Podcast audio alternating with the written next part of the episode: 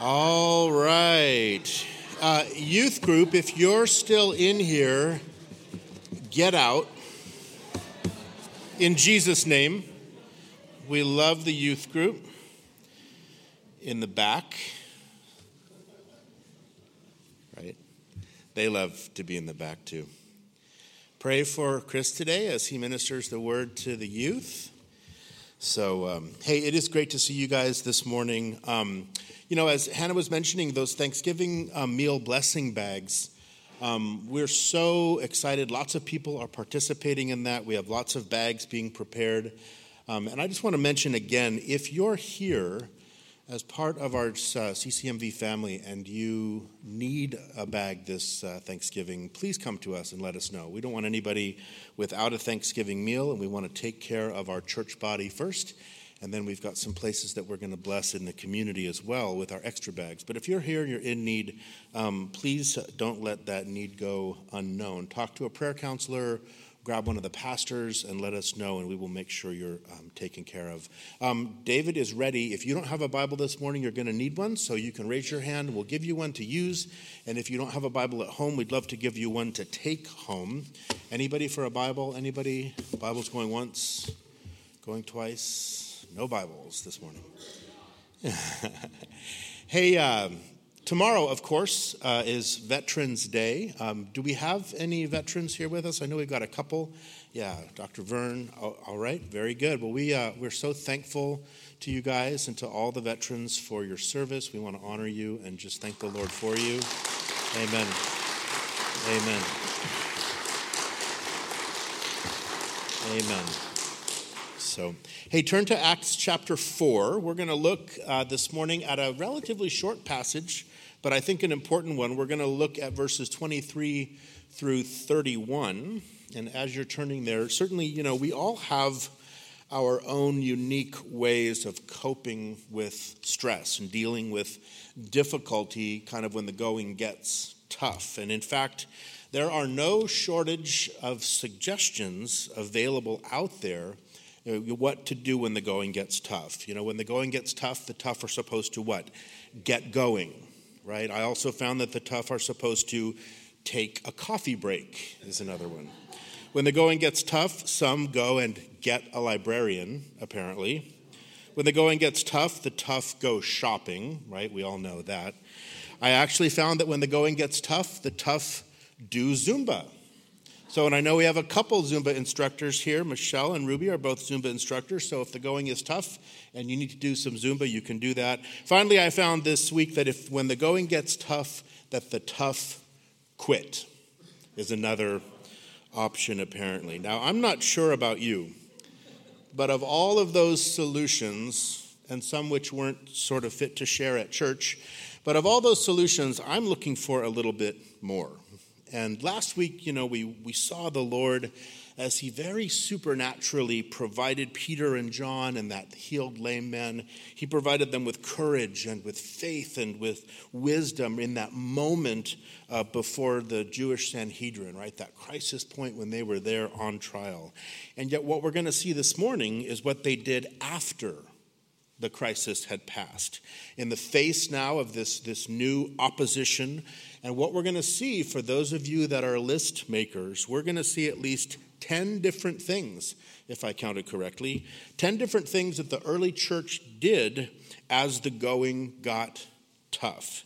And they're all things, of course, that we as well can and we should do when we face difficulty. So let's just ask the Lord to bless uh, his word to us this morning. Father, we do thank you, Lord, for this morning. And Lord, we want to thank you, Lord, in prayer for our veterans that are here as part of the church family. We want you to bless them, Lord, for their service. We want to honor them, Lord. We ask you to bless them, Lord. We're so thankful. Lord, uh, it's a, a, debt of gratitude that we can't possibly repay. And so we ask you, Lord, to do that for us. Um, we pray, Lord, this morning as we go to your word, that you would be our teacher, Lord. We pray that you would uh, illuminate the scriptures to us in a way that only your spirit can, Lord, and that the teaching ministry of your spirit would be manifest today, Lord. Speak to your people, we pray, and we ask it in Jesus' name. Amen. Amen. So we remember the way in our text last time that those religious leaders had kind of staged this scene of power and intimidation. They had Peter and John placed right there in the midst of what we said were the most powerful men in all of Israel. And we saw them questioned about what they had done and in whose name they had done this thing. And then we watched the way the Lord intervened right? He filled them afresh with his spirit. He worked mightily through Peter and John and this lame man to provide a witness, right? And a, a testimony. And it left the council confounded. Remember, they were unable to dispute the miracle, they couldn't dispute the power that was behind it. And all they could do was to threaten Peter and John with this official order in an attempt to just silence their witness. So now at this point, as we pick up, the proceedings have concluded, the verdict has been given, the sentence, if you will, has been passed. And we pick up in verse 23 of Acts chapter 4. And it says, And being let go, they went to their own companions and reported all that the chief priests and elders had said to them. So, released by their enemies, here Peter and John go immediately back to their fellow believers. And this is actually the very first of the things that we should do when the going gets tough. Notice they didn't go into hiding, they didn't go into isolation, they didn't run for the hills or go back to the world. But when the going got tough, the tough sought out godly fellowship. And I don't think that we could possibly overemphasize the importance of this simple starting point because, truth be told, if we're honest, we can all have a tendency at those times when the pressure mounts and when things are coming down, we all have a tendency to pull away, right, and to isolate ourselves. And yet, those are precisely the times when we actually need to press in. And there's no question that the, the troubles that we each face in this world are as many as they are relentless, even aside from any kind of organized opposition like the disciples were experiencing here. Just in the course of our daily lives, we worry and we grieve and we, we stumble and we strain under the weight of just those daily things that, that are our duties. And then suddenly we can be assaulted with adversity when we least expect it, and we're standing there seemingly alone, right? We're totally overwhelmed by the weight. And yet, within the Christian community, Paul exhorts us in Galatians chapter 6 to bear one another's burdens and so fulfill the law of Christ. And so, when someone staggers, we should be there to help to steady that load. And if they're straining, we should be there to help them bear the burden. And if they stumble, we should be there to help pick them up. And these are the, the blessings and these are some of the benefits of living in community with other believers. To have a group of like minded individuals who can encourage us toward the Lord who can help to infuse the Lord back into our situations and help us maybe adjust our perspective. In 1 Thessalonians 5, Paul writes that we're to comfort each other and edify one another, just as you also are doing. And notice that Pastor Paul's emphasis isn't that we simply take comfort, but specifically that we each are giving comfort. And imagine if we all, as Christians, had a heart to comfort each other, what would happen? Everybody would be comforted. We'd all be comforted. And he also says there we'd be edified in the process. And we see that this is a function for each one of us to fulfill as we all participate together in this process within the local church body. Right? So when the going gets tough, first and foremost, the tough should seek out godly fellowship. So here are Peter and John. They are faced with really some deep danger, right? The reality as they looked ahead to the troubles that they knew were bound to come down upon them, and they went immediately to their fellow believers. And once they were there, once they were there amongst the brethren, Luke says that they reported all that the chief priests and elders had said to them. Now, Luke doesn't exactly record what Peter and John reported, and yet we know enough to know that the facts themselves were not very encouraging. right? They had just been arrested by the temple guard and dragged from the temple courts, dropped into jail for the night, and then pulled out of jail by the Sanhedrin, plopped down there in the midst of them, intimidated and threatened by the Jewish high court, who had ordered them basically to cease and desist, right, from either teaching or even speaking in the name of the Lord Jesus. Now, those are the facts. Right? The opposition against the early church had officially commenced, right? Seemingly out of nowhere. And yet, I also have to suspect, and I think based on what we'll read as we continue on in the text, I think that in addition to just reporting those parts of their experience, in addition to what men had done to them, I think Peter and John were likely quick to relay what God had done for them. So we can probably picture them saying, Hey, the Lord protected and He preserved us and He provided this opportunity for us to preach Jesus and He filled us with His Spirit. He gave us insights into the scriptures and He confounded them through our testimony and He allowed them to see that we had been with Jesus and ultimately God was glorified. Now, those also are all facts, right? But what a different picture this paints, what a different perspective in the face of this newfound opposition.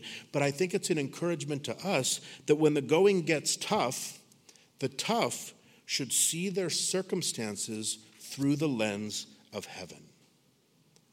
And talk about a shift, right? When we're looking at a situation that seems hopeless, or when we're looking at a storm that's threatening to overwhelm us, or a, crisis that appears like it's going to have no end, we need to try to just stop and to breathe and to focus on what the Lord did. Maybe what the Lord is doing, or even what the Lord might be doing through all of this. Because when we do, it provides us with hope. And when we can do that, in the midst of this upheaval and confusion, it drives us right back to the throne of heaven. Because look next at the reaction of the believers when they heard from Peter at John. It says in verse 24 that when they heard that, they raised their voice to God with one accord. So let's pause right there because what we see is that when the going got tough, the tough didn't panic. What did they do? They prayed.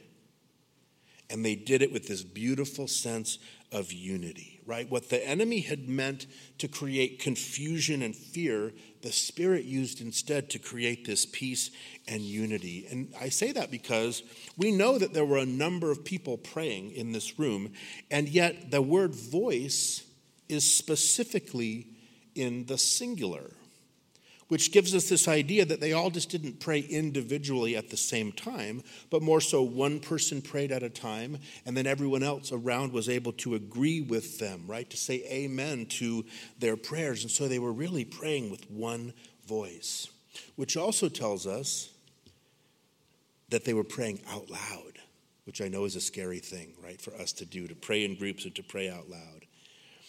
But I think this is a, reminder not just of the power of corporate prayer, which we talked about a couple weeks back, but I also think I would suggest that it reminds us as well of the importance and the effectiveness of vocal prayer. And here's what I mean by that it is certainly very possible for us all to pray silently, right? To pray in our minds, you know, by ourselves. But there is something altogether different that happens when we pray out loud even when we're all alone. Because what we find is that we're able to focus our thoughts and we're able to really fix our hearts more effectively when we speak out in our prayers. And I don't know about you, but I know for me, I so often find when I try to pray silently that I sometimes end up silently drifting off to sleep, right? Or at least wandering around in my thoughts.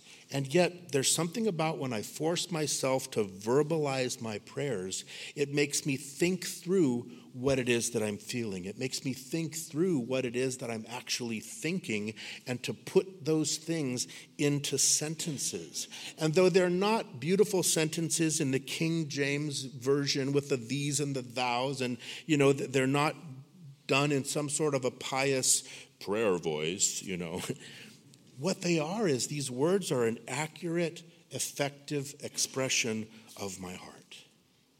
So if you've never done that, let me encourage you to try it sometime.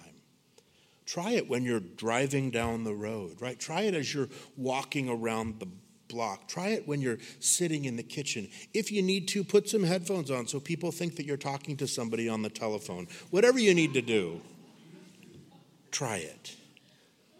There's such power in prayer.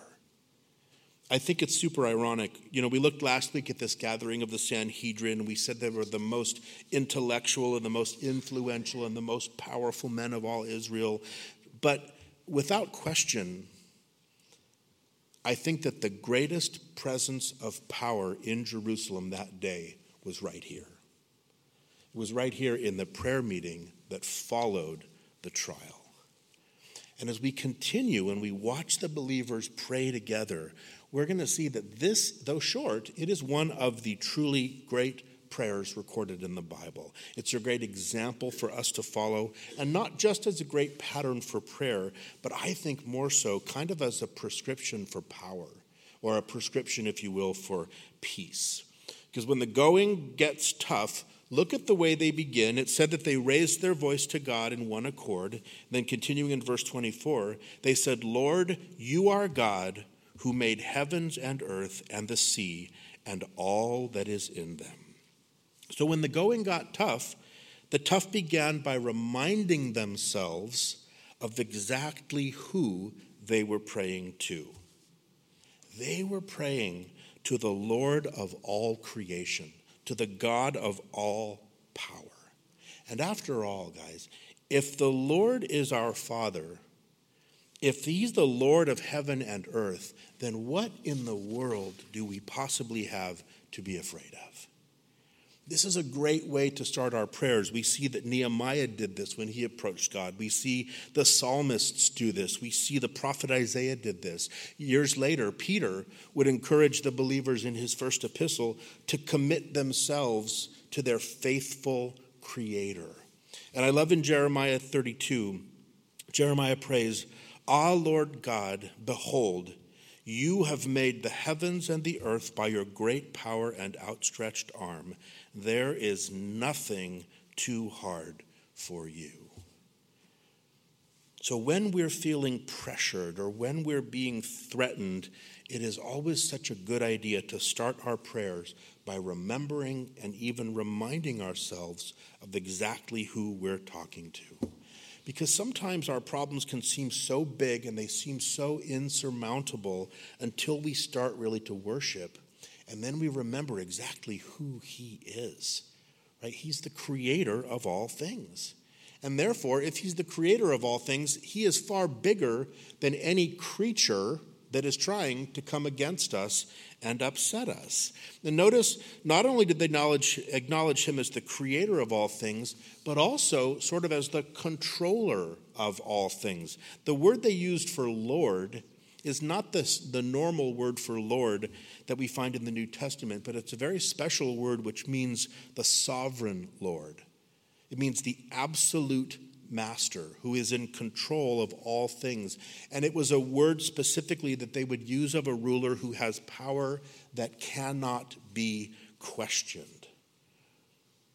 And so, at those times when we're facing opposition or we're even undergoing persecution, we're being attacked by this group or we're being treated unfairly by that person, it is good to know that the sovereign Lord whose authority cannot be questioned, it's good to know that he's on our side. Amen? This is why the Apostle Paul could write to the Romans and ask that if God is for us, who can be against us? And there's a story about the reformer Martin Luther, as he, of course, was facing persecution from the church at Rome. And a messenger had come from the Pope and was sent to threaten Luther at what would come if he kind of continued in the course that he was on. And they, the messenger warned him that ultimately, in the end, he would be deserted by all of his supporters. And the messenger asked, Well, where will you be then? And Luther replied, He said, Then, as now, I will be in the hands of God. And for Christians, he who is for us will always outnumber they that there are against us.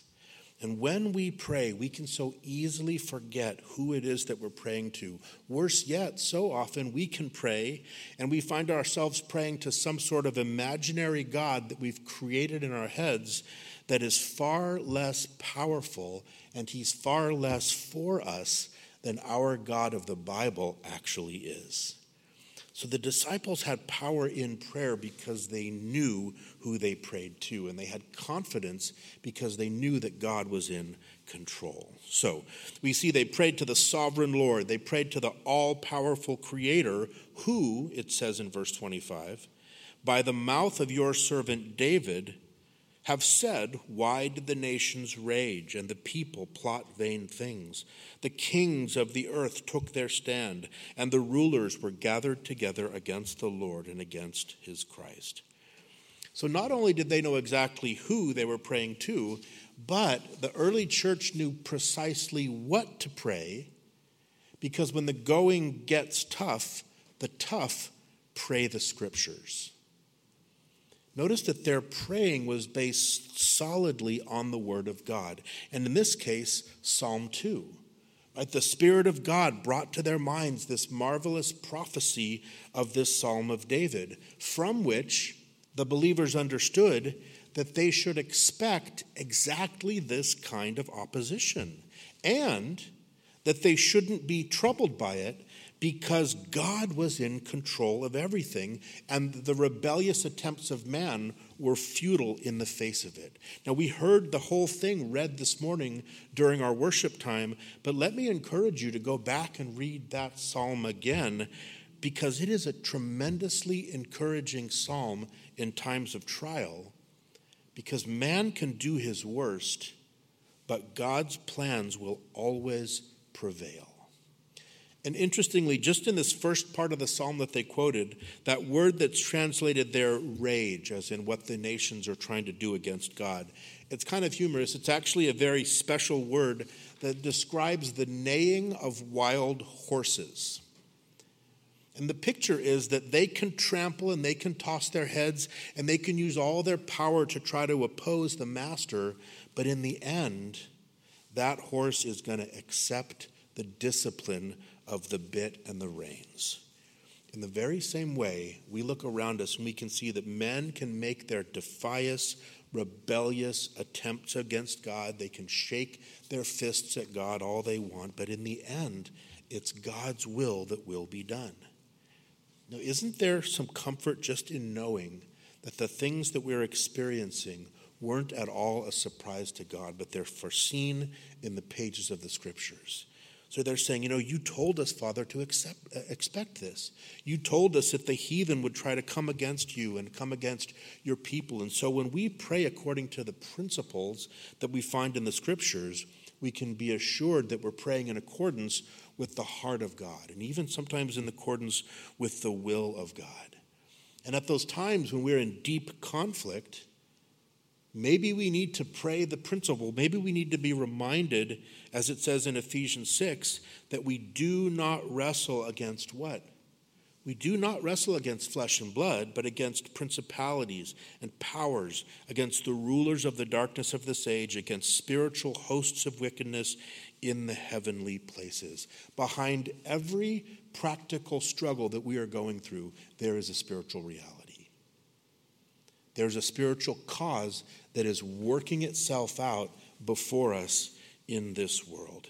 And notice next, the, the church here didn't just pray according to these principles, but look what they do next. They've just quoted Psalm 2, right, about what it is that those uh, who are rebelling against the Lord do. And now they continue in verse 27.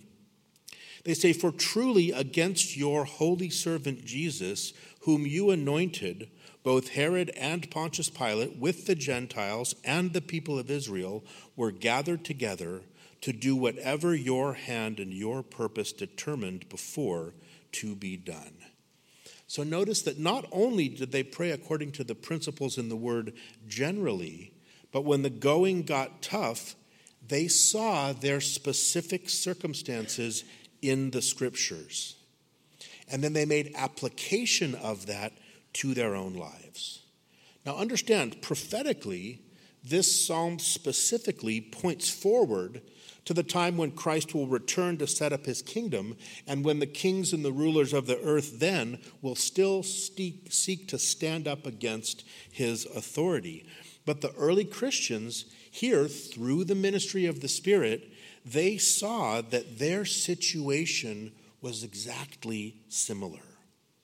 And so they rightly applied the, word of, the words of David to their own circumstances. They identified their adversaries as Herod and Pilate and the Romans and the Jews, and that had all ganged up against the Lord Jesus and crucified him. And yet they knew that God had raised him from the dead and enthroned him in heaven. And they saw that this had all been a part of God's perfect plan.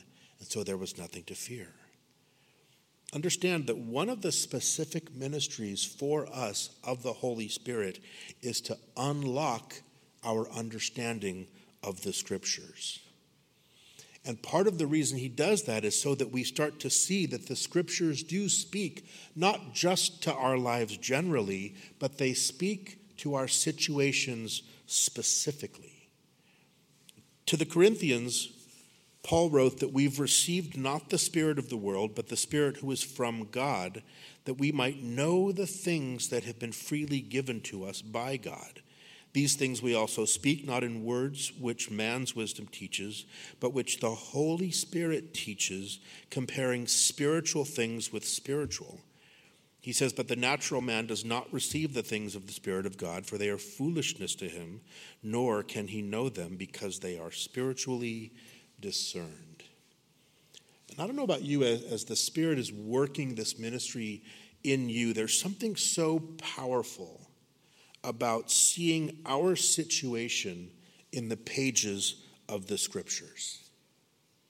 You know, as we read about the, the struggles of the Jewish people, we read about their wilderness wanderings, we read about their conquest of the promised land, we read about all the saga of the kingdom years and the heartfelt cries of the psalmists or the wisdom of Solomon, or we look in the Gospels at the way that people responded to Jesus, of course, here in the book of Acts, or we think about all the instruction that's offered in the epistles, or we think about Jesus as he's revealed in the revelation. And all of it is intended for our instruction because we should see ourselves on each and every page through each and every individual that's written about. Because their past history is our present story. And the ways in which the Lord ministered to them and He showed up for them, the ways that He showed Himself strong on account of them are the very same ways that we can count on He'll do for us. So think about a time maybe when you're wrongly accused. You can think of Joseph, right, in Genesis chapter 39, and you think about the ways that the Lord used even that unfairness to advance Joseph and to use him in mighty ways. Or those times when we're distressed and depressed and we're at the end of ourselves, we can think of Elijah. Right, 1 Kings chapter 19, as he despaired, and you remember the way that the Lord met him and he strengthened him by revealing himself to him in a special way. Or there are those times maybe when we feel like we've been betrayed by our most trusted friends, and we think, of course, of King David in 2 Samuel 15 when he was abandoned by Ahithophel. And then we can read Psalm 55, which is the psalm that David wrote out of that experience. And you see at the beginning of that psalm, he cries out, he says, My heart is severely pained within me, and the terrors of death have fallen upon me. Fearfulness and trembling have come upon me, and horror has overwhelmed me. And we've all been there, haven't we? But then, after baring his heart to the Lord, by the time you get down to verse 16, he says, As for me, I will call upon God. He says, And the Lord shall save me. And then by the end of the psalm, in verse 22, he says that we should all cast our burdens on the Lord, and he shall sustain you. He shall never permit the righteous to be moved. So, all of these experiences of these early saints are recorded for us and they produce promises for us. Because God doesn't change, right? He's the same yesterday, today, and forever. And so, even further, when the going gets tough, not only should we pray the scriptures, not only should we see our own situation in the scriptures, but we can also pray the promises of the scriptures. Right? When we need strength, we can pray according to Ephesians chapter 3 that he would grant us, according to the riches of his glory, to be strengthened with his might through his spirit in the inner man. So, the early church in these first days, they were learning what we need to know as well that God's word will speak, both generally and uniquely into our situations. And here specifically, because they saw all of their circumstances in light of God's word, what they recognized was that the wrath of man could never operate outside of that sphere of God's control. See, they concluded that the enemies of Jesus had only done, what did they say there in verse 28? The enemies of Jesus had only done whatever your hand and your purpose determined before to be done. What a realization, right? The enemies of Jesus could only do whatever the hand of God had allowed and according to the purpose that he had already planned. Because again, number eight, when the going gets tough, the tough can rest in the will of a sovereign God. Remember, most recently, we saw that even though this council had been convened by the enemies to try to stop the spread of the gospel message, we said before that all it actually accomplished was to bring glory to God and to empower and embolden the disciples to spread the message more. So always try to remember that God doesn't always just stop the storms right, that come against him or that come against his people, but more often God will, God will ride upon those storms and he'll work through those storms and he'll do that very same thing in each of our lives. So, whatever, you know, that loss that you've experienced, or that diagnosis that you're dealing with, or that conflict that you are embroiled in, understand God didn't cause those things. Those things are likely a natural result of simply living in a sinful, fallen world. But while the Lord didn't cause those things, He has allowed those things into our lives, and He's using those things to accomplish His will in us. And that's to draw us closer to Him, and ultimately, as Paul wrote to the Romans, to conform us into the image of His Son all of the things that God allows in our lives, right, little by little, trial by trial, day by day, are conforming us into the image of Jesus. And when we understand that, right, there is such an incredible peace that comes to us knowing that whatever comes our way could only come our way because it first passed through the hands of our loving Heavenly Father and he will absolutely not allow even the most wicked things that men can do to result in any kind of permanent damage to his purposes or to his children. So, having faith in a sovereign and loving God is such a tremendous encouragement to us as God's people to just keep serving the Lord even when things get difficult. So, here, believing that the Lord had allowed this opposition, knowing that the Lord would use it, next they pray in verse 29. They say, Now, Lord, look on their threats and grant to your servants that with all boldness they may speak your word by stretching out your hand to heal, and that signs and wonders may be done through the name of your holy servant, Jesus. So here they're strengthened in their spirits. They're praying according to the word of God. They're praying according to the will of God. They didn't pray that they would have a break from the persecution, but they prayed that they would have boldness in the midst of the persecution. And that's the kind of prayer that always prevails. They didn't pray for their circumstances to be changed. They didn't pray to have their enemies removed, but they asked God to empower them that they could make the best of the circumstances they were in and to accomplish the things that He had already determined needed to be accomplished. Because when the going gets tough, number nine, the tough pray for God's will, not their own will. So in the Word, God speaks to us and He tells us what He wants us to do. And in prayer, we speak to Him and we make ourselves available to do it. So true prayer isn't us telling God what to do, but it's us asking God to do His will in us and through us.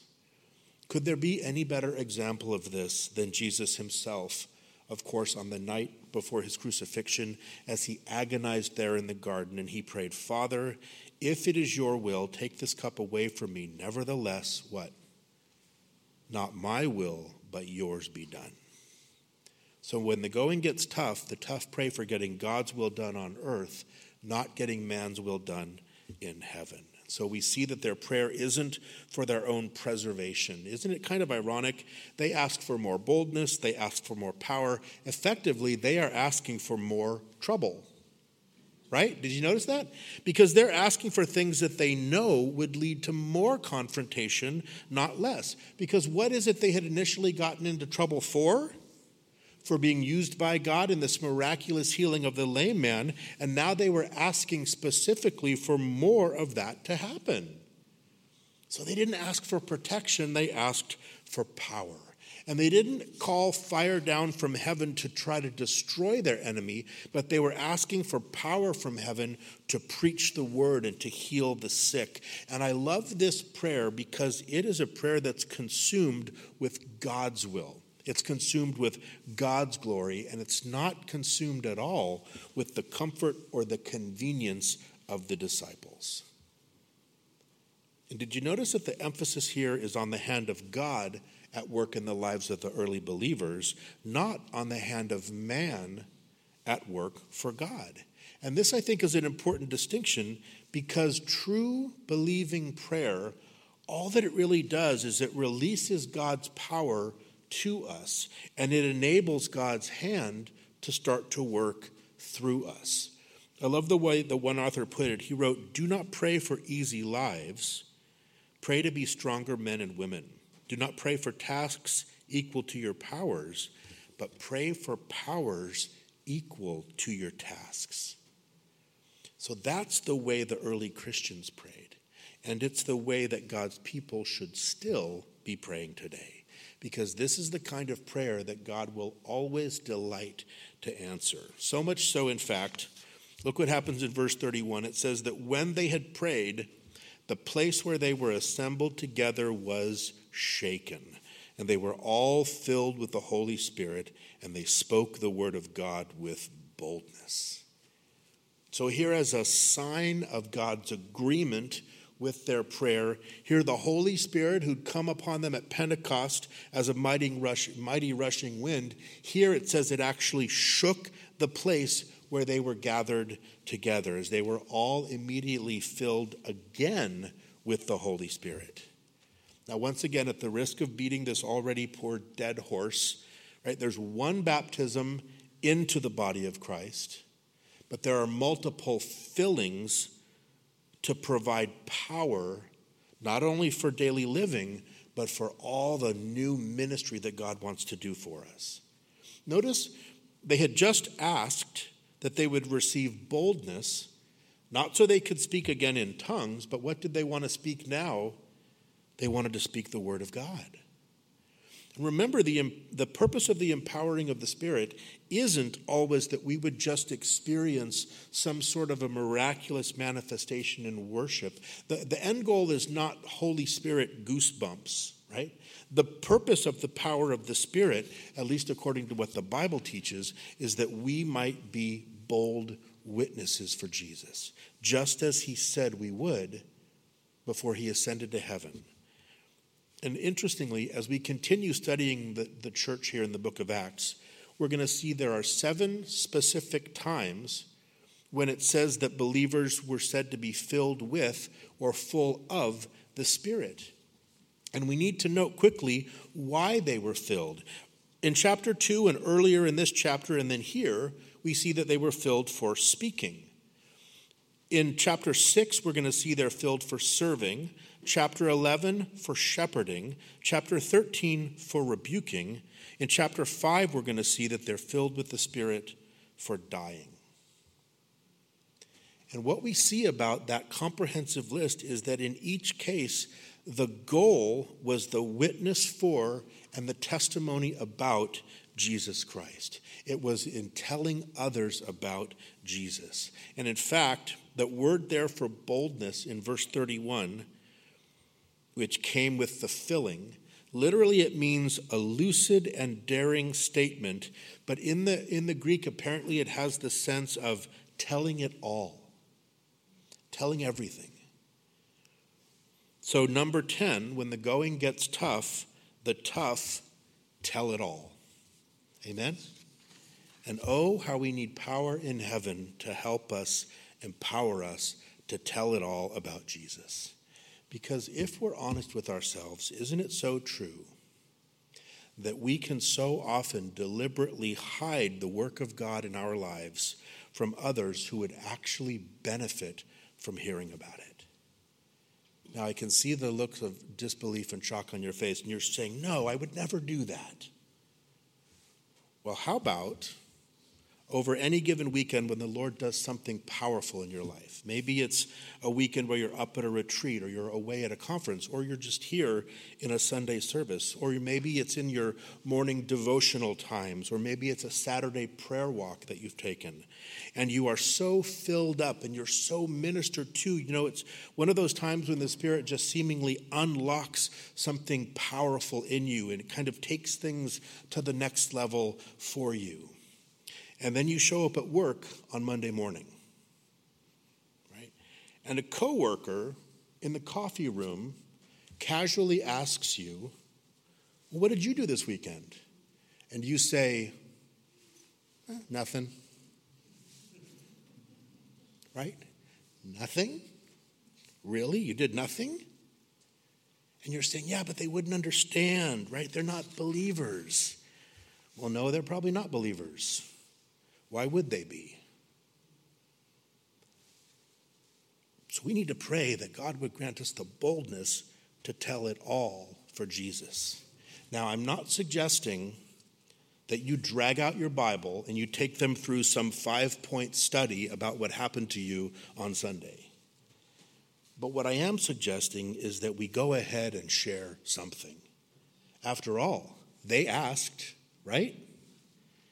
I remember years ago, I heard Pastor Jon Courson share something so encouraging. And what he said he does is that as he goes about his day, he just treats everyone he comes in contact with as though they were a fellow Christian. He just treats them as though they were a born again believer in Jesus. So when the clerk at the gas station asks Pastor John how he's doing, he can answer, Well, you know, brother, I'm so blessed. You know, the Lord is really doing some exciting things in my life right now. He's revealing himself to me in these powerful new ways. And how about you, brother? What's he doing in your life? That was a terrible Jon Courson. I apologize for that. But now I get, I get that this probably works best if you are Jon Courson, right? But I think that the idea is something that we can all kind of adopt and that's that we don't be afraid to tell it all. Don't be afraid to be a little bit excited about Jesus, because if we're not excited about the Lord that we know, how can we ever expect anyone to be excited about getting to know him? But as we finish, I want to make this daunting assignment just a little bit easier because notice in the text that for these believers, this boldness was a gift that came from God. Did you notice that? They asked for it in prayer, and God gave it to them as He answered that prayer. This wasn't something that they had to work up in and of themselves. And in that very same way, God is not asking, God is not expecting for us to work ourselves up to be witnesses for Him. He's expecting that it be His power working through us. And it's so very powerful. Have you noticed just this far in this book, as we've seen the Holy Spirit move in these different descriptions of the manifestations of the Spirit? Remember back in chapter one, he was described as this mighty, rushing, tornado like wind, and then these tongues of flaming fire. And here we have the shaking of the earth. We know that Jesus described the Holy Spirit back in chapter 7 of John as torrents of living water that would flow out of a person. And all of these are physical expressions of a, a, spiritual power that is present and is absolutely available to each one of us, especially when the going gets tough. Because when the going gets tough, that's when He will empower us to do these 10 things right? Our top 10 things to do when the going gets tough, right? To seek out godly fellowship and to see our circumstances in the lens of heaven, to pray and not panic, to remember who we pray to, to pray the scriptures and to see our circumstances in the scriptures, to pray the promises of the scriptures, to rest in the will of a sovereign God, to pray for God's will, not our will, and to tell it all. Amen. Amen. That's enough, I think. Father, we thank you so much for this morning, and we thank you, Lord, for the way that you speak to us, Lord. We thank you for the way that you empower us. Lord, that uh, even confronted with a list of things, Lord, that we're supposed to do when the going gets tough, Lord, we know that you don't leave us to do those things alone, Lord, but it's by the power of your Spirit that you equip and that you enable us to do them. And so, Father, we pray, Lord, for the filling of your Spirit, Lord. We pray for a just a fresh sense of the work that your Spirit wants to do in our lives. Lord, we do pray for that boldness, Lord, that we would tell it all, Lord, that we would tell all about the things that your Son Jesus has done for each one of us. Lord, that we wouldn't be ashamed tomorrow morning as we head to work, Lord, and that we would just, um, Lord, in our own way, just bear witness with the work that you're doing in us. And so we thank you, Lord, and we praise you. We do it in Jesus' name. Amen. Amen. Let's stand and let's worship the Lord.